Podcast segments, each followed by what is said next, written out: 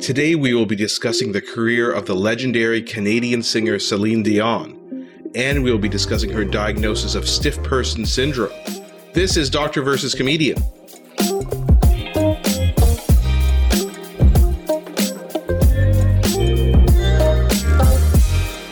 I'm Dr. Asif Doja, and this is the Doctor of Laughs. Still not a real doctor. Ali Hassan. Every episode, I pick a topic for Ali from comedy and entertainment, and I question him about it. Then Ali picks a topic from medicine and health and grills me on that topic. Today, we will discuss the career of singer Celine Dion. Celine recently disclosed to the world her diagnosis of stiff person syndrome, and in our second half, we will discuss this mysterious neurologic disease. And as a bonus, it's 2023. Asif Doja will be singing. Was it three or four Celine Dion songs? I know I that you we decided to- on zero. Oh, New Year, same Asif. But huh? happy New Year, Ali. It's we're in Happy Year, 2023 now. So we were off for a couple weeks, and you know, people don't know this. They may know if they follow Ali on Instagram. We went to Dubai, Ali and I, and some of our friends. Mhm. Tell everybody how Dubai was, Ali. Dubai is so technologically advanced that I'm a little bit sad to be back in Canada, if I'm being honest with you. I love this country, but man, we are like the amount of discussions and board meetings and uh, God knows what that has to happen before anything takes place is uh, it's uh, actually embarrassing. It feels like when I was in Dubai, I don't know if you felt this vibe. It feels like somebody has a thought on a Friday and building starts commencing on on Monday. Like Yeah. it really feels like things are moving at an incredible pace. And you know, to the point where there's this museum of the future, absolutely gorgeous exterior, nothing I've ever seen like before. We were watching the football game. We were watching France and uh who are we watching again? It's so long ago. No, no, we, We were watching a World Cup game we were watching Argentina Yeah. and Croatia. Argentina, Croatia, and there was uh, a nether a, couple from Netherlands recommending we go to this museum of the future. I was like, okay, you know what? I think I have to do this. I look it up, it's gorgeous, and then I read about it. It is the view of what the future will look like in 2070. That's what this museum is, and I I couldn't bear the thought of comparing what Dubai thinks the world will look like in 2070 and then Canada, where we're probably still going to be discussing, you know what, maybe we should have a high speed train in this country. Wouldn't that be cool? Ottawa and Toronto linked by something that goes 250 kilometers an hour. Anyway, I just, you come back a little bit bitter. The world out there is, it's moving. It's moving. It's things are happening. Don't let, uh, don't let the media fool you and think that it's, uh, you know, uh, some backwards place. It is crazy advanced and the food quality was better. The air quality was better. I was, uh, yeah, I'm excited to go back. what Yeah, were your thoughts? Yeah, it was. Uh, it's an unbelievable city. There's just so much going on there. People call it the Las Vegas of the Middle East. I don't know if that's quite accurate, but is as you said, it's this technological hub, this industry hub, business hub. It's just. It's it's another level, man. Uh, it's And you actually went back a little bit earlier. I moved on to Abu Dhabi. Abu Dhabi has got a very interesting thing where the way they are competing with Dubai, because in many ways they can't, Mhm. They have a real emphasis on green, on the environment. They're planting all these mangrove trees, and the mangroves are the intention is that they will offset some of the um, the pollution that the city creates. So that was another interesting thing to see in that region. It's not a completely sort of reckless Mhm. building with no regard for the climate and for the world we live in. So anyway, something to look into, folks. yeah, Huh? for This sure. portion, this portion of the show is brought to you by the UAE Tourism Board.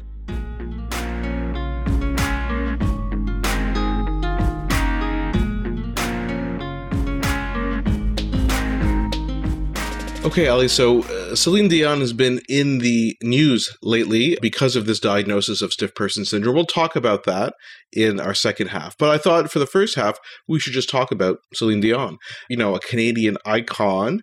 And so let's start from the start. When did you first hear about Celine Dion? You, as opposed to I, you grew up in Quebec and she started off her career in Quebec singing in French. So tell us about how Hmm. you kind of got Well- exposed to when you heard about her. I don't think you can talk about Celine Dion without talking a little bit about the star system that exists in, in Quebec that does not exist in Canada. I think with her talent, she would have still made it huge if she was Canadian, but it would have been a longer road and more of a struggle. Like if she was and, like grew up in the rest of Canada, not in Quebec, is what you exactly right. she's exactly. I mean, look, Canadian, but- somebody might yeah. right now. Somebody might be well, Shania Twain, Yeah, uh, as yeah, an yeah. example of somebody who's although Shania Twain made it big in Nashville, right? There was she got this American sign off, and only then do Canadians go, oh, I guess Shania is uh, is good, you know. So Canada again, this is like a real taking a huge crap on Canada episode so far. That's not the intention, but Quebec does have a star system. Quebec does, and what I mean by that, if you're not aware, it means quite literally there are you know systems in place to help support, encourage, and foster talent when it's shown, and also there is something in the people of Quebec where they just quite simply will support their own. And you see this in many different communities. You know, I've talked about my friend Maz Jobrani, who we've had on the show. Maz, you know, the Persian community will go and support him wherever and whenever he comes out with something. Angelo Tsarouchas is a Greek friend of mine, same thing.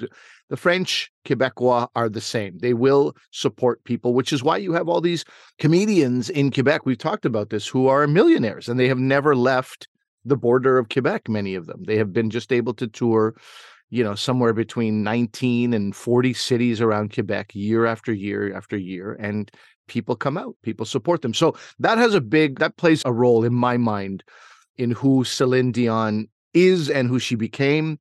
But yeah, definitely growing up in Quebec did have an impact because even though you're right on the border as an Ottawan growing up, you you wouldn't have access to the same channels. So she we had you know predominantly French channels, particularly in the South Shore of Montreal, where I grew up. As a young kid, you know, she started when she was not even a teenager quite yet. So she was like, you know, think of in Canada, maybe like a Nikki Yanofsky or some young kid singing an anthem. And people go, oh, that's interesting. We should keep an eye on her. This was that on steroids. She was really something special from a young age. So it was at age 12, she apparently wrote her first song.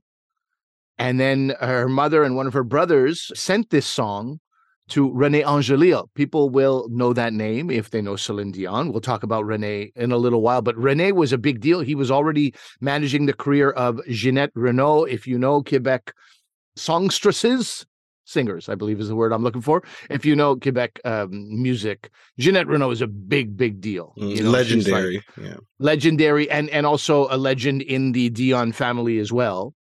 So the mother believed in her daughter so much she was like i'm just going to send your cassette to one of the best impresarios agents that exist in quebec and she sent it to rene angelil as it turned out he was just parting ways with ginette reno in that time where he got the cassette and then he um he went all in on Celine Dion. I remember hearing that he mortgaged his home for her first album, which is, you know, a weird story because if you're managing Ginette Reno, you should have enough money for anyway, that's that's a whole other story. But yeah, so it was like early 80s. She's singing on television for the first time. 1981, she's singing on a talk show. This is a Michel Jasmin's talk show, probably didn't get, you know, further than the Quebec borders. Quebecers are immediately in love with her. Then she's singing uh, just a few years later, she's singing in France. We got uh, TV5, we got a number of French channels. So it's like, oh, that's our Celine Dion singing in France. So she was promoted from the beginning. And early 80s, she would have been, if she's born in 1968, she would have been, yeah, just between the ages of 12 and 15. And she was all over the world. She was getting these uh, Felix Awards, which is you recognize the, the you know the best in Quebecois music. She sang for the Pope in 1984 at the Olympic Stadium in Montreal. 60,000 people watched her sing her song Une Colombe in front of Pope John Paul II. Right? Those are like the things that are happening in Quebec. She's then opening for um, another singer, uh, Patrick Sebastien in Paris. She's touring. It's a big deal. In Quebec, you're talking about this, you're hearing about this. This is in the news, this is in the newspapers because it's like, look, uh, you know, our hometown gal has gone on to like travel here and there. And then late 80s, she won a Eurovision contest, the Eurovision contest. Yeah. And um, that would have been hundreds of millions of TV viewers that watched her win that contest in Dublin. So we, you know, the 80s was watching in Quebec this young kid become something locally and then immediately go global and then become, you know, a household sort of force to be reckoned with. The 80s were insane watching uh, Celine Dion from the vantage point of a Quebecer. That's so interesting because I never heard about her from the Quebec side when she was singing mainly in French. And then I heard when she was like 18, I think it was Rene being very not thoughtful, that's not the right word. Strategic is the word I'm looking for about her mm. career and thought she has the ability to be a crossover star. And people maybe not appreciate this. There's not that many crossover stars who become big in Quebec, singing in French, and cross over to the rest of Canada. It's actually quite rare. We can probably list a handful of them. Roch Voisin, Mitsou, like there are a couple that did it, especially mm-hmm. in the 80s, but there's not a ton of them. And a lot of Quebec bands, they just record in English, right? There's Simple Plan and all, a lot of these bands who just say, yeah, I'm from Quebec, but I'm just going to record in English. So this was very interesting. I guess uh, when she was around 18, she kind of left the spotlight in Quebec for a bit, learned English, like tried to polish up her English. And I heard, mm-hmm. I don't know if this is true, I heard she got dental surgery to improve her appearance. And then comes out with this album Unison in 1990. That's when I heard about her because that's her big hit from that is Where Does My Heart Beat Now? I think everybody knows this song. And that's when I first heard about her. That kind of and she became popular in not just Canada but the rest of the English speaking world. Oh, that's interesting. See, so we as Quebecers we had a full decade of knowing who yeah. Celine Dion was before you heard about. And yeah, of course, if you didn't hear about her in 1990, if you were around, then that would have been you're living in a cave, right? 1990 was also when she was on the Tonight Show, mm-hmm. and Jay Leno was like, you know, publicly again another person who was like I predict you will go on to have an extraordinary career. Well, I mean, it doesn't take a prophet at that point to uh, to see that, but yeah, she was you know, as I said, winning Felix Awards, winning uh, Juno Awards. She won Album of the Year, Female Vocalist of the Year. I think in that same time in 1990. Mm-hmm. Mm-hmm. And then, of course, 91, Beauty and the Beast with Peabo Bryson I mean, huge song. It won Best Song at the Academy Awards, won Grammys. I mean, that I think solidified her as this uh, breakout star. Interestingly, 91, you mentioned the Felix Awards. She won English, English Artist of the Year, which is a bit of a kind of the Quebec voters saying, yeah, you know what? You're not actually French. You're now singing in English. So I guess she openly declined that award. She rejected it smart strategic move. Speaking of strategic, you don't want to lose your the foundation that you know the people who built you. You don't want to lose your foundation there. I think that's wow, that's very smart because you're not going to lose Canada. Yeah, you're not going to exactly, lose exactly, the, but you uh, might lose the rest your, of the yeah, world yeah. by accepting that award, right? Yeah. So, yeah, very interesting. Yeah, yeah. So, I mean, we don't have to go through her whole discography and you know her life in chronological order. We can highlight a couple things, but when you think about her songs, "Power of Love," "It's All Coming Back to Me Now," "Because You Love Me," these are like classic songs. You know, she's so famous. Stone Cold Bangers? Are we going to use the yeah, term Stone go. Cold Bangers? There we go. We will. And then in 97, you know, My Heart Will Go On. That's like her signature song. What else can you say about that song? It was like number one across the world. The only thing you can do is you can sing it. I will not.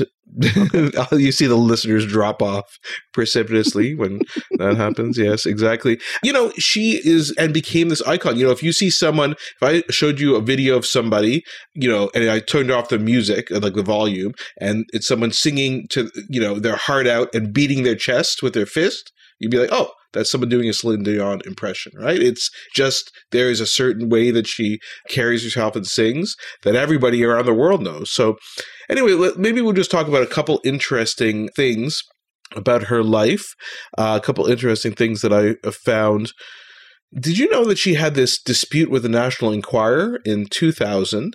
Uh, they published a false story about her saying uh, she's pregnant with twins, her and her husband. Who, oh, I guess we didn't mention that. We should probably just take a detour. It's like she married her manager, Rene, right? And yeah, I mean, that was you know it's a classic it's none of our business story but it, you know people make it our business people make it their own business to be part of celine's life it was you know, he'd known her since she was 12, mm-hmm. right? As I mentioned. He was 25, 26 years older yeah, than her. yeah, I think so. Yeah, And he had watched her blossom into this woman and then they got married, but she called him the love, the greatest love of her life. And it's like, who's to say what? You know, he didn't, we know nothing about any impropriety. It's strange for some that age difference and the fact that he knew her when he was a child. A lot of people don't marry their babysitter, but I mean, I don't think, I don't know. I mean, you know, if you had talked to me 20 years ago, maybe we'd be having a different conversation. But now the poor guy passed on and not in a great way either. And, and she lost him and they built this wonderful life together. So yeah. good for her, is what 2023 Ali Hassan says. Why, why not? So, getting back to this story, this is 2000, so we're going back quite a ways. The National Enquirer published this story about her being pregnant with twins, and she was not. And but she they did have twins. Though. she did, but much later. She had twins many, many years later. Uh, what? National Enquirer was like, we can see the future. yeah, Don't you exactly. see the value of the Enquirer?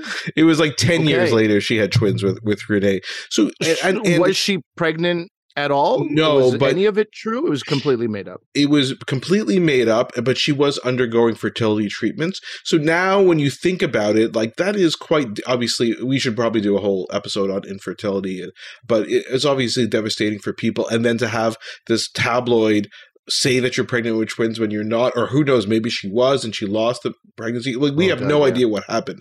So she was so upset. She sued them for twenty million dollars and won, and she got a, an apology and a full retraction. And she just donated the money to the American Cancer Society. She didn't keep it. And then, of course, mm. the hmm. good news for her: the year later, in two thousand one, she gave birth to her son Rene Charles. So and then, like I said, which like, also highlights something else in that story. It highlights her character. Like mm-hmm. a lot of fun has been made of Celine Dion just because she is so like incredibly earnest the way she yeah. sings, and it's like somebody who takes herself quite seriously. But that's also why she is as successful as she is and has been. But there's nothing bad that Celine Dion has ever done. Like she's mm-hmm. actually a wonderful, decent person, and suing the tabloids is not a bad thing. well within your rights to do yeah. it, and but then donating the money to yeah. the Cancer Society. I mean, I don't know. I think it's worth mentioning what a sweetheart of a, a woman she is and always has been as well. And you were mentioning she got that surgery. What I had read was, I don't remember this, but she had her teeth. What are they called? These ones here, the canines. Well, they're called the canines. canines yeah were quite pronounced. Yeah. And so she looked, I don't know, there were like vampire jokes or whatever there were, but yeah, she was, she was mocked for that. So she got the teeth fixed and I don't know if there was any other surgery or anything, but yeah, was, she came back sort of, you know, more serious and more focused and more determined and like, you know, had shed that sort of, uh, young image and mm-hmm. it was mm-hmm. like she's a she's now a woman and she's ready to take on the world but anyway yeah Enquirer. I didn't. That's a story that I remember vaguely. Yeah. I would have. I would have known she sued the Inquirer. I would not have known why. I would not have remembered why, and the fact that she won, and the fact she gave the money away. The other thing is, you know, she's a pretty savvy business woman, her and Rene. And now, of course, after Rene passed away, as we said in 2016, she runs her whole business. Like she, he took care of that for the whole time they were married, and then now she's in charge. In the early 2000s, she was one of the first big pop singers to do a Las Vegas residency. She did a 600 show contract for five nights a week at the Coliseum at Caesar's Palace. And that was eventually extended to 2007 because it was so successful. According to Billboard magazine, a New Day, which is the name of her show, is the most successful Las Vegas residency of all time. It grossed 385 million dollars US back then. Now in present day dollars, that's about 500 million. And this led the uh, led her to set the stage for other people to do residencies afterwards to try and make that kind of bank. And so, you know, very astute, you know, a trailblazer in that respect. Again, now it's not unusual to hear pop artists doing these residencies, but she was kind of the, the leader in that.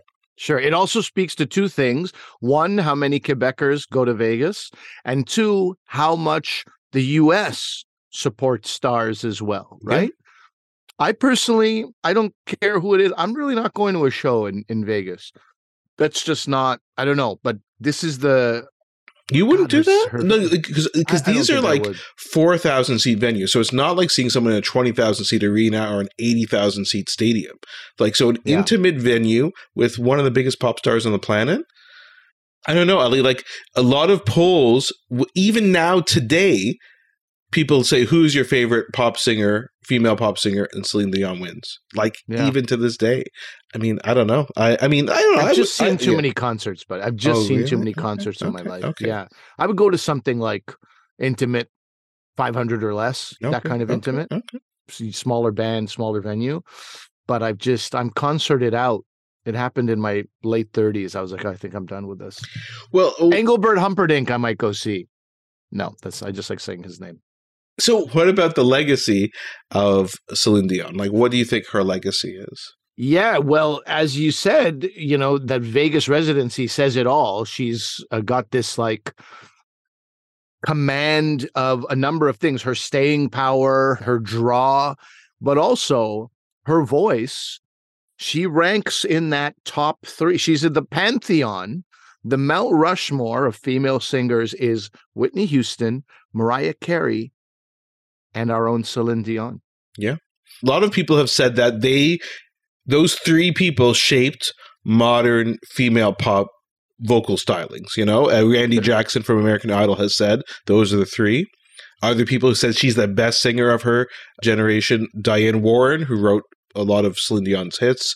Uh, Mhm. Quincy Jones, Tommy Mottola, David Foster, who's also produced uh, Celine Dion. These are people who know a little something about good voices. And- right? and I don't- Quincy Jones. The thing is, if someone tells you that, that I think she has the best voice out of any singer in the modern era, you wouldn't be like, oh, you have no idea what you're talking about. You'd be like, yeah, that's true.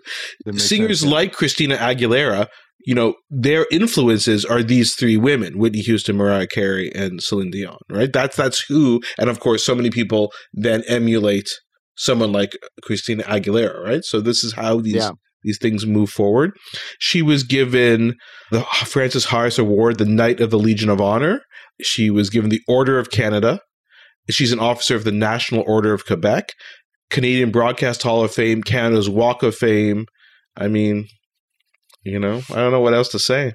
Well, I've got a little some quiz oh, material for you Oh, here. okay. Yeah, yeah, yeah, yeah, yeah, yeah, yeah. She has a home, had a home in Montreal. It's basically a castle. I call it a home. It's a castle. I've never seen anything. The pictures are phenomenal. They sold it in 2016. It was on this island. Dude, I lived in Montreal for 30 years. Never heard of this island in my entire life. It's this, you know, near Laval and Boisbriand. There was this island, private island. Her home, I encourage people to go look this up. I mean, it's really like you could film anything that is in a castle. You could film Batman. You could film, um, you know, Game of Thrones there. You could film anything that is in an insane estate. How much did her, you know, Montreal real estate 2016, quite low. How much did her home sell for? Mm, Awesome. 15 million? 25.5, which Oh, is boy. like Montreal prices. That's Wow, wow, insane. That's wow. like that's like 75 in other places. In 2010, okay, she did have twins, Mhm. Celine Dion. The twins are named Eddie Mhm. and Nelson. Mhm. Wh- Who are they named after? Eddie and Nelson. Nelson was named after Nelson Mandela. I remember Yeah, I that. did- uh, you know that that's crazy. I didn't know that she Eddie? had that. Uh, well, Don't know who that's named after. So Eddie is a guy named Eddy Marnay, and Eddy Marnay was a French songwriter. He wrote for many people, including one of the greatest French singers of all time from France. Who would that be? Edith Piaf? No. You got it, you Did got you- it. did Yeah, you? Oh, Did you just say Edith Piaf? Because Yeah. that's not cool at all. Edith Piaf is yeah. her name. And- it's like rice pilaf, right? It is. Ew. Oh boy, Awkward. Edith Pilau. Yeah, and yeah, she named it after him, and know he wrote for her as well. Yeah, so she big big fan of Eddie. So that's where Eddie and Nelson came from. Then in 2018, so now those twins would be eight years old. Older son Rene Charles, I don't know how old he would be, but a teenager at this time. She launched a kids wear brand. Do you know what the kids wear brand was called? A children's fashion brand. Mm, no, I have no idea. Dion for kids? It's called Nu Nu Nu. N U N U N U. Okay. Okay. And then there was a another brand which was you know, For elderly people styles. called old, old, old. Yes. Mm, Yes. Close. Close, but not really. Celine Nunu Nunu. Oh. Celine Nunu. Okay. Nunu Nunu and Celine Nunu. I don't know if they exist anymore, but this is 2018. She launched these brands. I'm sure they, ex- I mean, the province Somewhere. of Quebec alone would support these brands till the day everybody dies. Yeah. So just, uh, I, you know, wanted to mention that, you know, right until 2016, she had a home in Montreal, which is about half an hour away from where she grew up as a kid. Her twins were born. And of course, you said she's a savvy businesswoman. So, so let me just bring this up about how savvy she is. She's also in the world of uh, fashion and children's fashion. Good for her. You know, it's, uh, as I said, a lot of fun has been made of Celine Dion. None of it like merited by her. It's just a, as somebody who took herself very seriously and who was hyper successful. And so at some point, comedians feel like, oh, I guess they're we're punching up, not punching down at this point. Recently, my kids pulled up a video of James Corden doing carpool karaoke with Celine Dion. Pretty damn good. It's impressive. It's really, really good. James Corden obviously like couldn't believe it that he was doing this. Her voice still phenomenal, as you can imagine. And she still got it. And what I love the most, really able to make fun of herself and really able to, you know, poke fun at the character that people think she is as well. I, I would recommend that if people are fans of Celine Dion, carpool karaoke with Celine Dion. It's one of the most recent things I've ever. I will check that out. James Corden, notable douchebag, so I'm less enthused I- about him. I've been hearing. Yeah, I've been he's hearing. apparently yeah, a total jerk. this is what we're hearing. Yeah, but you know, definitely not a jerk, Celine Dion. Uh, and you know, Mhm. I w- this will segue to our next section, but I was really actually quite upset for her when she made this announcement about the uh, about her new diagnosis. So why don't we just get into that, Ali?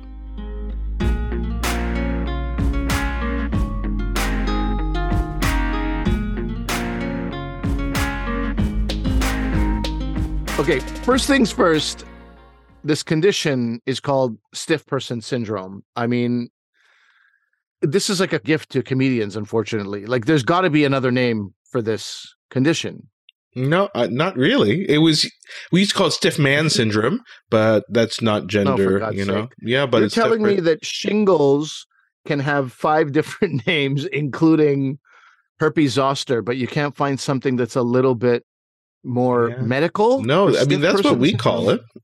Oh boy. Okay. Well, that's unfortunate for all parties involved, especially someone like Celine, who has already had, you know, many thing, you know, uh, lots of fun made of her since she was a young person. The stiff person thing is, I don't know. It's not. Do better, medical community. Get a medical name. No, it's thing. So- good. Usually in medicine, as you said, shingles. What does shingles mean? Shingles is what's on your roof. Or we name it after somebody. We talked about mm-hmm. Ramsay Hunt syndrome. Well, that's just the Yeah. name. It's not telling you what it is.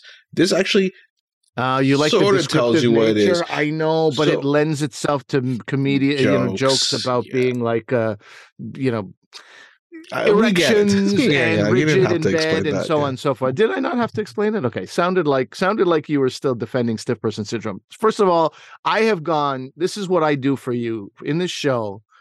I'm so committed to this podcast that I did not look up stiff person syndrome. Well, it's And good. there have been yeah. many reasons to in the last three weeks. I also was very curious, but knowing that we were going to do this in the new year, I'm like, I'm not going to, I, I want to be genuinely interested and genuinely listening to all of this. So tell me what this is. Sure. So this, as a lot of other disorders we talked about, you know, over the past couple of years, it's an autoimmune disorder. Extremely rare. So what happens is your body makes antibodies that normally fight infection. In this case, it makes an error and starts attacking your body. And this will then cause, because it affects your nervous system, especially the neurons in your spinal cord and some of the neurotransmitters there, it gives you progressive rigidity, so stiffness of your body. That's why we call it stiff person syndrome. And muscle spasms, often of your back. We call it axial, your axial areas, which is kind of your back and your core, right? And extremely painful muscle spasms, which can be debilitating. And that's essentially what it is. And it can be a bit hard to diagnose because it is so rare, but yeah, that's essentially what it is. You said it is extremely rare. What are we talking about? How common is this? Like one or two per million. Okay. It occurs mainly in adults, very rarely in kids. There is a childhood variant described, but that's that's even more rare. So I've never seen a child with it. An adult with it, maybe I saw one when I did my adult neurology residency, but like I did it, I did six months in adult neurology when I was training. I don't think I did. Maybe I just heard about it through somebody, but very, very uncommon. So so uncommon that many neurologists have not seen it. So also so uncommon that you don't know what causes it, how to treat it yet, or is that No, information no. out there? The cause in most patients is we found these antibodies, which are called anti-GAD antibodies, GAD. So that's glutamic acid dehydrogenase. So these are you develop antibodies to this glutamic acid dehydrogenase. What this ends up resulting in, and not everybody has those antibodies, which can make it even more difficult to diagnose. But you can have basically what it does is it causes this increased muscle activity because you have decreased inhibition of the nervous system. So we have these various neurotransmitters in our body. One of them is GABA. So we've talked about GABA. GABA is an inhibitory neurotransmitter. So when we want to activate a muscle, we have to use an excitatory neurotransmitter. And when we want to not activate a muscle, we use an inhibitory one. If you don't have inhibition, it's like a double negative, right? You want inhibition from GABA, but then you don't have that inhibition. So, so you that means you're having excessive excitation of your muscles. So the lack of GABA, the lack of inhibition, is causing increased muscle activity, and that's what's causing all the symptoms that they have. But it's it's a bit of an oxymoron then that it's like called stiff person syndrome, as if there would be no muscle movement, stiffness, Mhm. but in fact you're saying that it's excited muscles. You have a lot yeah, of that, muscle. that, that's an interesting because if you actually had no muscle movement, excessive inhibition, okay, Mhm. say it was the Yes. opposite, your body would be completely limp. You'd just be like lying there, flaccid. But this is the opposite, right? So this is increased excitation. So imagine you activating all your muscles at the same time, right? That that's what that's what Mm. you and that's what you see with the symptoms. So you first start with just intermittent, stiff and aching muscles, especially in your like your back, your spine, and then it progresses to what we call our proximal limb muscles. So proximal means closer to your core, hips, shoulders. And you can imagine at the beginning, you probably just think, oh, well, this is just, you know, I, I just, you know, um, I'm a bit sore because I was exercising the other day or I'm just getting older. So you kind of ignore it, right? Because it's intermittent and then it becomes constant. And then you end up being kind of racked with this constant muscle spasming. You'd be, you have decreased range of motion, you have slow movements, and your muscles activate so much that you get what we call muscle hypertrophy. So it looks like your muscles are getting thickened and built up, like you're working out all the time, but it's because they're being excited all the time. And you can even have abnormal postures, like a classic posture is what we call lumbar hyperlordosis. So imagine like sticking your chest all the way out, your head kind of going back, but it's because of these muscle spasms. And then you can have difficulty with walking, with bending, bending forward, even, right? Because it's like your back is arching and now you have to bend over like it becomes almost impossible to do. And so when we think about a patient like this in neurology we say that they're statue like or log like right? Because you can barely move. The other problem is you can't move things even uh, voluntarily or even reflexively. You know we have a reflex in people that when you fall over your hands should go out right to catch you. In babies that's called a parachute reflex. That's actually how we know babies are ready to walk is you won't believe that. So around 10 months or so is when this reflex shows up because you know you're about to start walking probably within a couple months of that. So when i see a baby if i want to see if they have a parachute reflex you guys will be surprised that i do this. I take a baby who's like 10 months old i pick them up and then i put them like they're a dive bomber head first into the bed and they will put their arms out reflexively to catch themselves Oh, now wow. if they don't put their arms out i don't like smash them into the bed or anything and i do like we do it as a little game so we're playing around but that's how you know and then if i see that sign i'm like oh you know they're probably going to walk in the next couple of months that reflex is gone in these patients so they'll fall and just smash their face on the ground right without being able to put their hands out what else can you get? You can get a um, this woody feeling of your muscles just due to the spasms. It feels like stiff, like like a piece of wood. And then Mhm. you you know when we check your reflexes, when your doctor checks your reflexes with a hammer, there, Ali, they get Yep. increased reflexes. So these are all the different kind of symptoms that you can have. Those are the symptoms. Uh, Just going back to the cause, would Celine Dion's lifestyle, meaning the incredible amount of you know muscle activity she would be going through doing residencies that we described, now, would that have anything to do with this? no. And I bet you at the beginning, if I had to guess what happened, I have no idea, obviously. I bet you that's probably what she thought. She's like, I'm overexerting myself. That's why I'm getting all these painful muscle cramps. Okay. So the doctors are prescribing like muscle relaxers and massage therapy and physio. And then as time went on, eventually, I don't know how it came about. She didn't quite say this in the video that she released. And we could link to that video.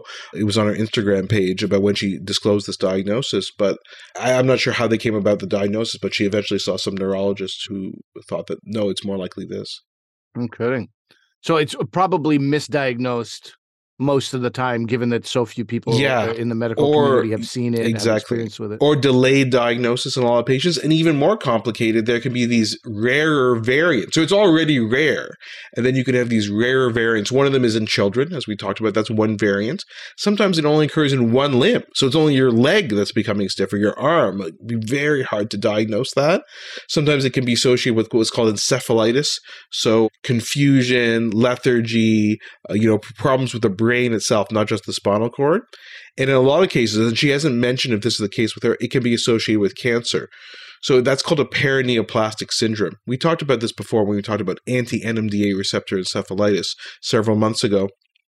But essentially, your body, instead of the immune cells attacking a virus or something like that, it's attacking a cancer.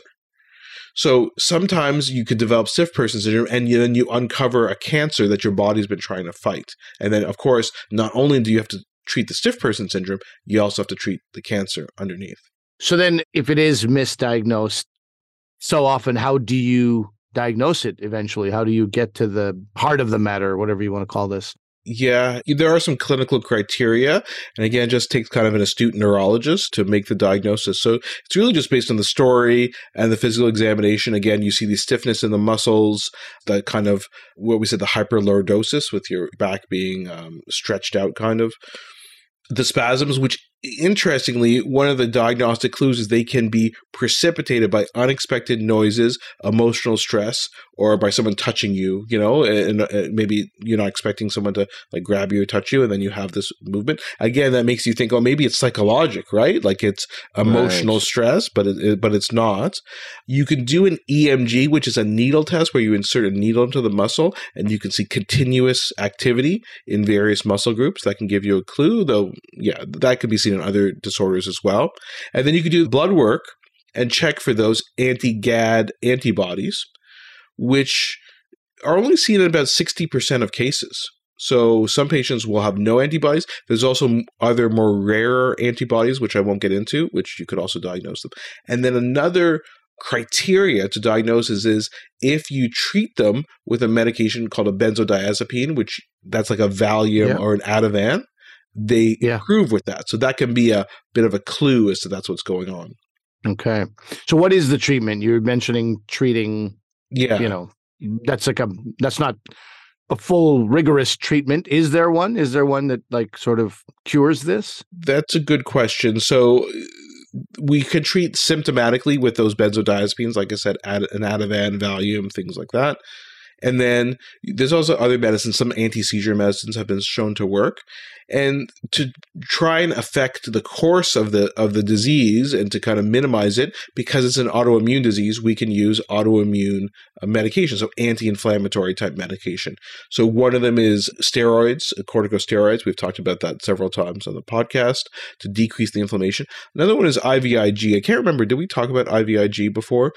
I couldn't tell you. Couldn't tell you. Uh, IVIG, I don't think we did. So IVIG is when people donate blood, they donate not just their blood, but their antibodies that are circulating in their blood. So those antibodies can be separated out and put into a separate thing. And when you look at it, you hang it on an IV, it just looks like clear. It's like a clear fluid.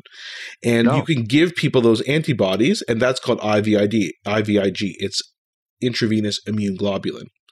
And we Yeah, we use that. not talked about that. Uh, yeah, and so we use it a lot in various disorders, and you can use that to. Well, no one actually knows how IVIG works in immune disorders. The, the way I explain it to patients, which is not true, but this is the way I explain it. You're giving people all these antibodies, and they're mopping up the bad antibodies and getting rid of them. That's the way I explain it. That's not actually how it works, but that's the way I conceptualize it. So that's another Hmm. thing you can do. What you were asking about prognosis and what you know, can you affect the the long term course? So it is a chronic disorder that most people have to live with for years. Often it does fluctuate, sometimes worse, sometimes better, and it can progress over time. But usually, if you have the classic form, it does respond to those treatments we talked about and can Hmm. stabilize over time. And, but, you know, up to 65% of people cannot independently perform their daily activities because of the stiffness or the falls that we talked about.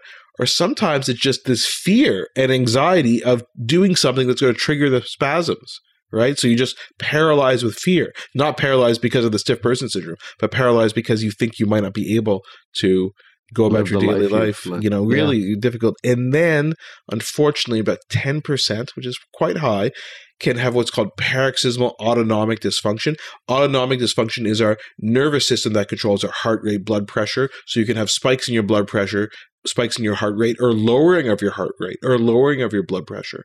And sometimes, if your heart rate goes so low, you could have just sudden death. And about so that's like Mm. in ten percent of patients. So What was uh, in her video? Again, another thing I didn't watch in preparation for this. What is her feeling about how things are going to go? Is it sort of a big question mark for her? She doesn't know. She only knows that it's taking her out of touring and performing. yeah, I mean, meantime? she did kind of reassure her fans about having a, a you know team of doctors who's actively working on it. You know, you could kind of tell in her voice and demeanor that this is obviously very concerning for her and Mhm. certainly affecting her life. So, um, yeah. Well, I can say we definitely wish her well. And I, I did want to add, you know, we talk about some of these celebrities who have these conditions. And while sometimes, you know, being interested in this is stargazing, I think from our perspective, it's more like there's two things that come to mind for me anyway. I don't know if you agree with this, Asa, but for me, it's like these are people, whether it be Chadwick Boseman, who we spoke about, Celine Dion today, Justin Bieber, these are people who have the money and resources to eat well, live well, get the best of the best of everything.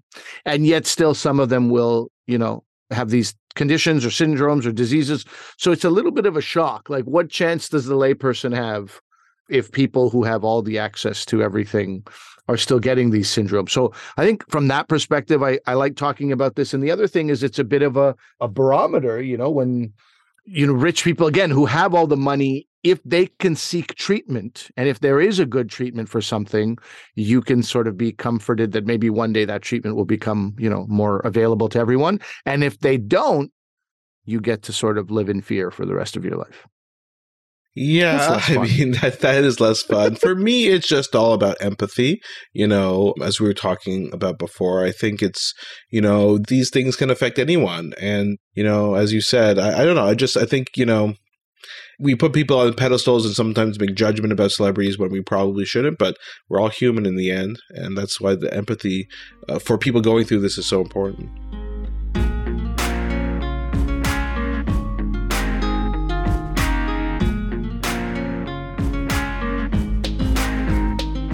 So that's our show for today. Let us know what you guys thought about it. You know, obviously a concerning diagnosis for Celine Dion, and she really is a legend, not just in Quebec, not just in Canada, but around the world. Let us know what you guys thought about it.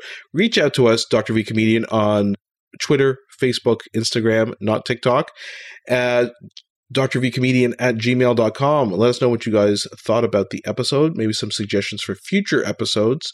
Ali, anything to mention in the new year? Sure. Yeah. In the month of, this is for our Canadian listeners, in the month of January, I'll be touring 10 cities in Ontario.